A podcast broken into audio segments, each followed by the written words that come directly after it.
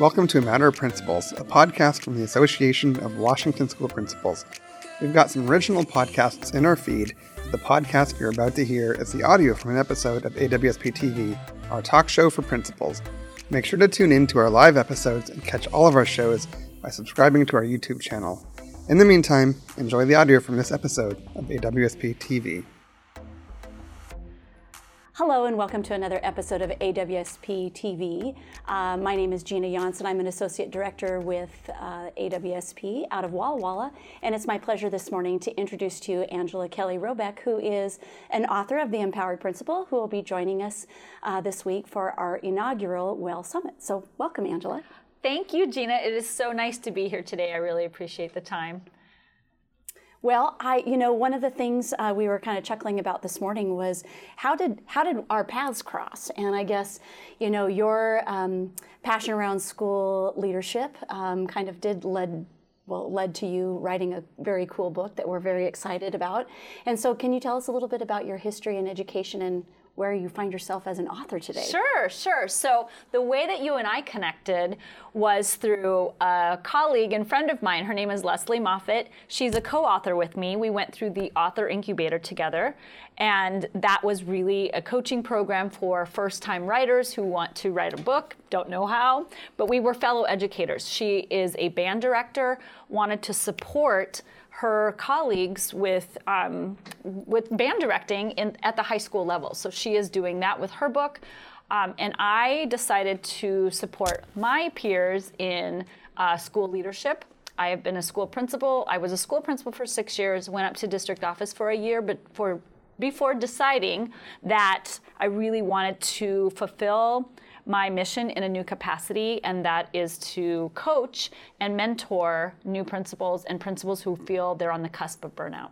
Oh my gosh. Well, I'll tell you, um, AWSP has partnership with OSPI, our public instruction, uh, around principal mentoring. So I'm very curious as to um, your role um, and training around specifically coaching and mentoring. So tell us a little yeah, bit about that. Yeah, sure. So it's an interesting path, and I have a little unique twist on how I coach and the tools that I use. So when I first became a principal, I was a single mom.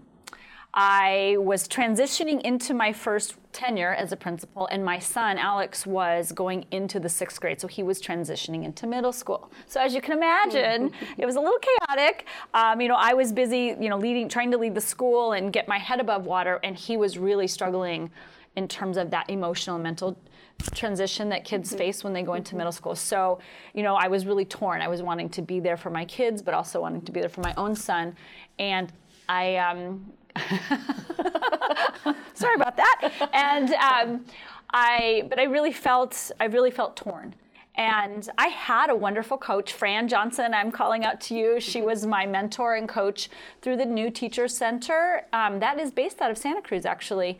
And she was great in helping me establish like the systems and the protocols and kind of the skill set that I needed. Um, but where I found myself struggling was the emotional and mental aspect of the job. I don't think people understand you know how challenging it is. It's one thing when you're teaching you have your peers and your grade level and your colleagues to support you and to talk through some of those day-to-day challenges with the kids and parents. But when you get into a leadership role it's very isolating. And there's a there's also this idea that you should you're the leader. You should know what to do. You should know how to do it. You should have yourself pulled together calm cool collected right? We're told fake it till you make it. And that wasn't working for me. So i really reached outside of my school district and that bubble of education and i was just searching and looking for anything that could help me understand how i was going to manage the way that i felt about the job and the, and the, the toll that it took on me. And that's when I ran into Martha Beck, who, if you don't know Dr. Martha Beck, she was dubbed as Oprah's life coach. And I was like, wow, what the heck is a life coach? and so um, I ended up following her, stalking her just ever so gently on social media. And she was offering a life coach training program that I said I must do this. Like I, my life's a mess. I'm a hot mess, and I wanted to figure life out. And I wanted to be the example for my staff and students when they were struggling. I wanted to figure that out. So I went through her training, And that just really delved in, helped me delve into the world of personal development, which I was like, this stuff's amazing. I can bring these tools to school and use them with the kids and the staff and the parents. And so then in 2015, because you know, our I feel like school leadership, we go in cycles. We have these moments of like, this is awesome, this is amazing, we've made some progress. We're connecting with kids and families and our staffs. And then there's these months or years that feel like, what's happening to mm-hmm. me and and uh, can I continue to do this? I really don't know if I can keep this up. So 2015 rolls around. I went into the life coach school program. I got certified as a coach. And again, really just I wanted the tools. It was really a personal thing, but this time I was like, how can I bring these tools into the job itself? And the results were phenomenal. So I would coach with kids. So they would come in, you know, misbehaviors would be sent to me. We would sit down and talk about it. And the kids were so receptive to, like, wow, my emotions are why I'm behaving this way. And I didn't realize that I was what that person said, I was making it mean something terrible about me, and that made me mad. And so then the parents would come in and say, What are you teaching our children? and it was just this beautiful organic conversation around how our thoughts and emotions really do impact how we approach life and how we approach situations, and that gives us our, results, and that cycle is always in motion. So that's really what I wrote the book about to help leaders see how that their emotions impact their results. Mm-hmm. Oh my gosh, that's really, really powerful. I know one of the things um, that we talk about um, as an executive staff and with other members of our um, elementary, middle, and high school committees across the state is what are those things that are kind of robbing the joy in leadership from you? It's just the continued higher expectations and then being exhausted and trying to be everything to everyone. And I'm just wondering um, around higher expectations, what does that what does that look like? If you start to own your own emotions and your mindset around the expectations, how how can you blend those things together to help you find a little little bit of joy back in the yes. job? Well, I think it's really important to understand that it's never the situation, it's not the high expectations themselves, in and of themselves it's the way we think about them, what we make those higher expectations mean, and what I believe a lot of especially female leaders have made it mean is that they, the onus is on them. The responsibility is completely on their shoulders. They're the leader of the school, they're owning it. So they are owning their responsibility in the work, which is why we're working longer and harder and more aggressively. But what we're finding out is we're not owning boundaries. We're not owning time management. We're not owning that a priority means one we're, we're you know 10 priorities in a school district or all these mandates we're not having those conversations about you know that that priority um, is no longer a priority if there are 10 of them. So where are we going to create um, some boundaries around what is the priority?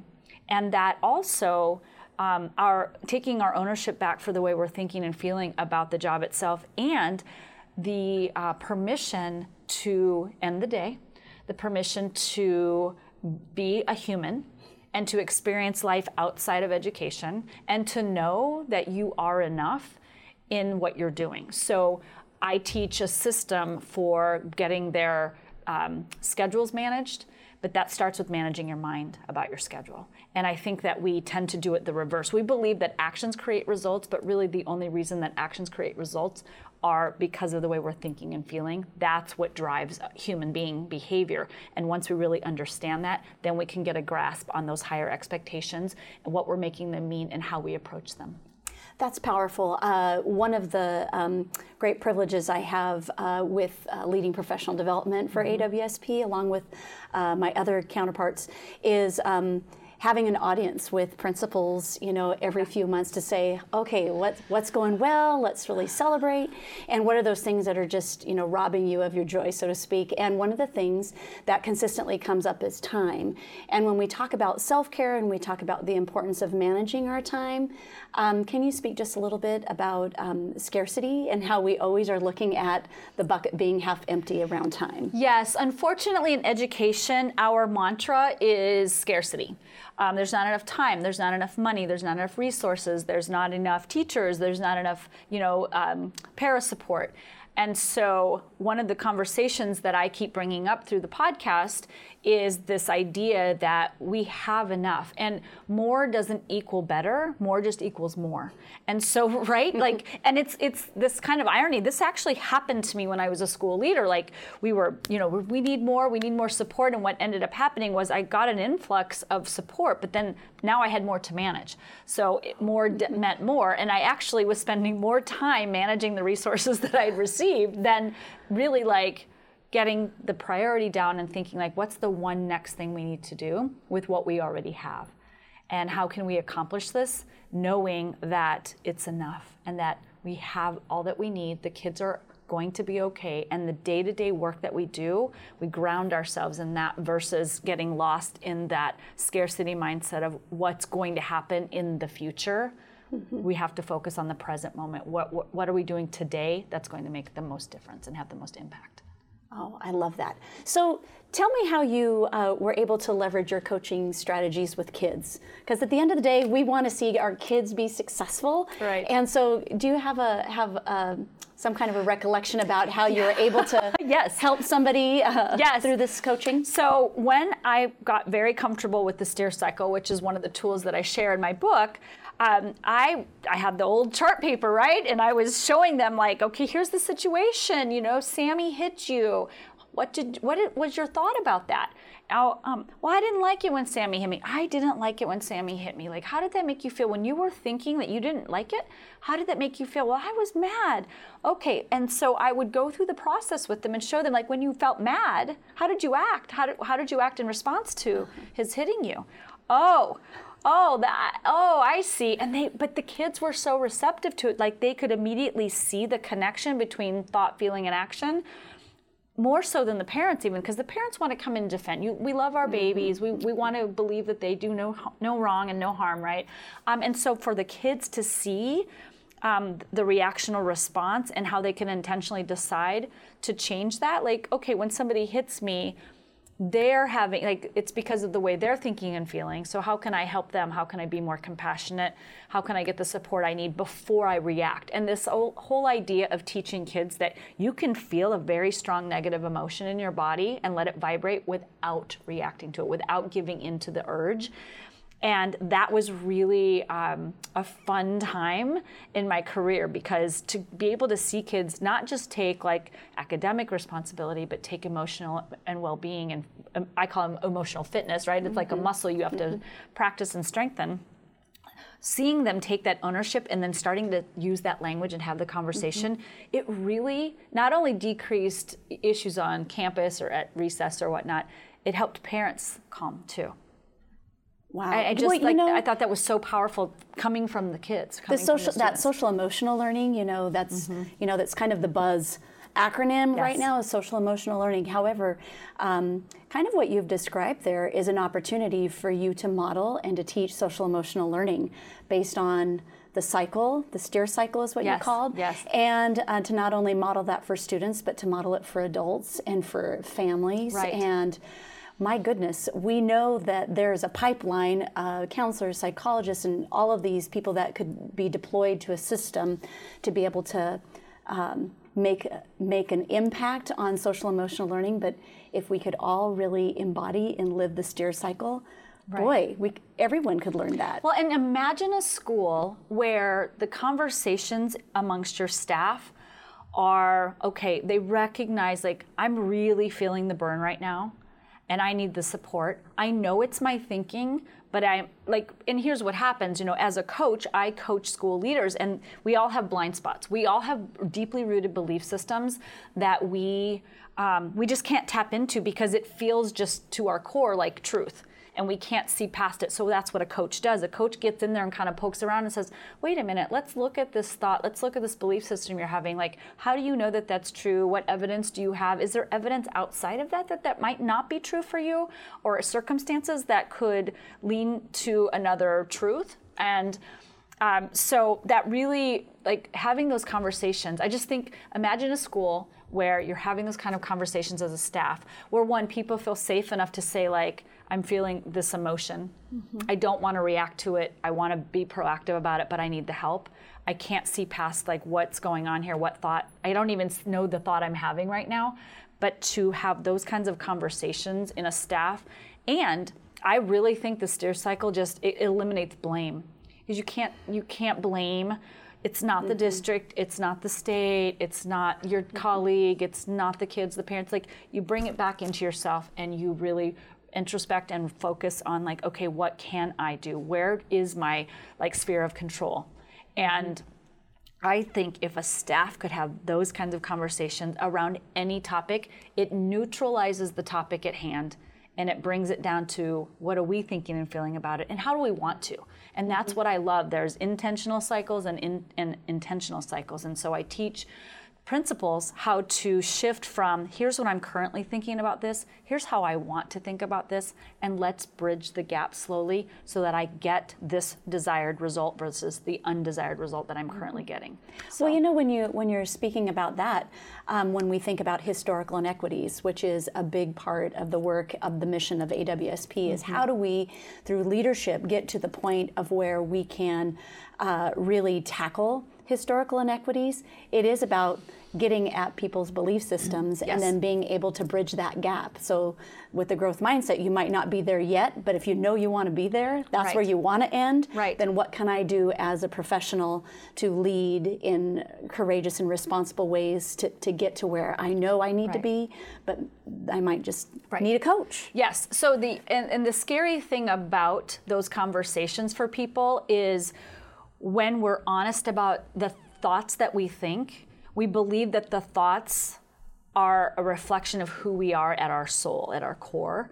And one thing that I've been learning as in my master coach training and programs is that um, we want to separate out the thoughts because those thoughts like can be pretty ugly or they can feel terrible and then we feel bad about the thoughts.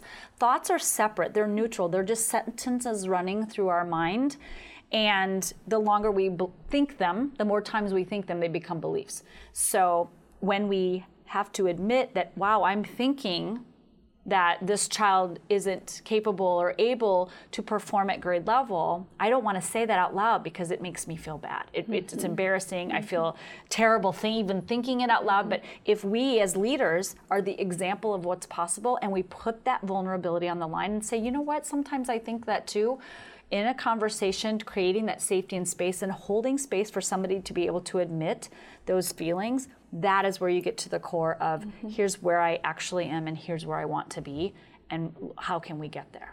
Wow. And without shame and blame, can you yes. imagine where we'd all be? right. That's powerful. That's so that's neutralizing really cool. thoughts and belief systems really is a core part of coaching and it, it helps people see that they are not their thoughts. It's simply just a sentence. And so many of the sentences that we believe are sentences that we've been told, they're just out there, right? They're societal beliefs, mm-hmm. they're collective belief systems. And so um, opening the door to this conversation about, like, here's just, here's what my grandparents said and or here's what my parents said and and I don't want to be connected to that but that's just that's what I know now mm-hmm. and being safe and open and as school leaders like kind of being the, the forward person in that and, and leading that vulnerability challenge. Mm-hmm. I love that. You know, because when we know better, we do better. Right. So that's really powerful. All right. Well, thank you for sharing some specifics about the Empowered Principal because I thank think you. that's going to be so exciting to oh. have you speak to our uh, well attendees. Yeah. But what are some other special projects you're working on right now? Oh, um, okay. So right now I'm in the mi- middle of coaching one on one client. So I started my business by trying to reach the individual person. I really wanted professional development to feel different. It, you know, instead of this one size fits all, the sit and gets, I did not want that. So I purposely started the program where clients could hire me one-on-one to get private, safe, you know, coaching, confidential coaching. That's been working beautifully for people but we're now at a point where we're expanding out. The, the need is greater, the reach is greater. And so, in addition to the book and the podcast, of course, mm-hmm. you can always listen um, to the Empowered Principal podcast, and the Empowered Principal is on Amazon and on Kindle and all of the things. Um, so, if you want um, resources to get you interested, to get you started, just to kind of uh, introduce you to the concepts, you can go to those resources or on the website. But what I'm expanding in January 2020, I'm going to run what I call a beta program. I'm going to try this out. Um, I want to launch the Empowered Principal Mastermind, and this would be a group a group coaching environment.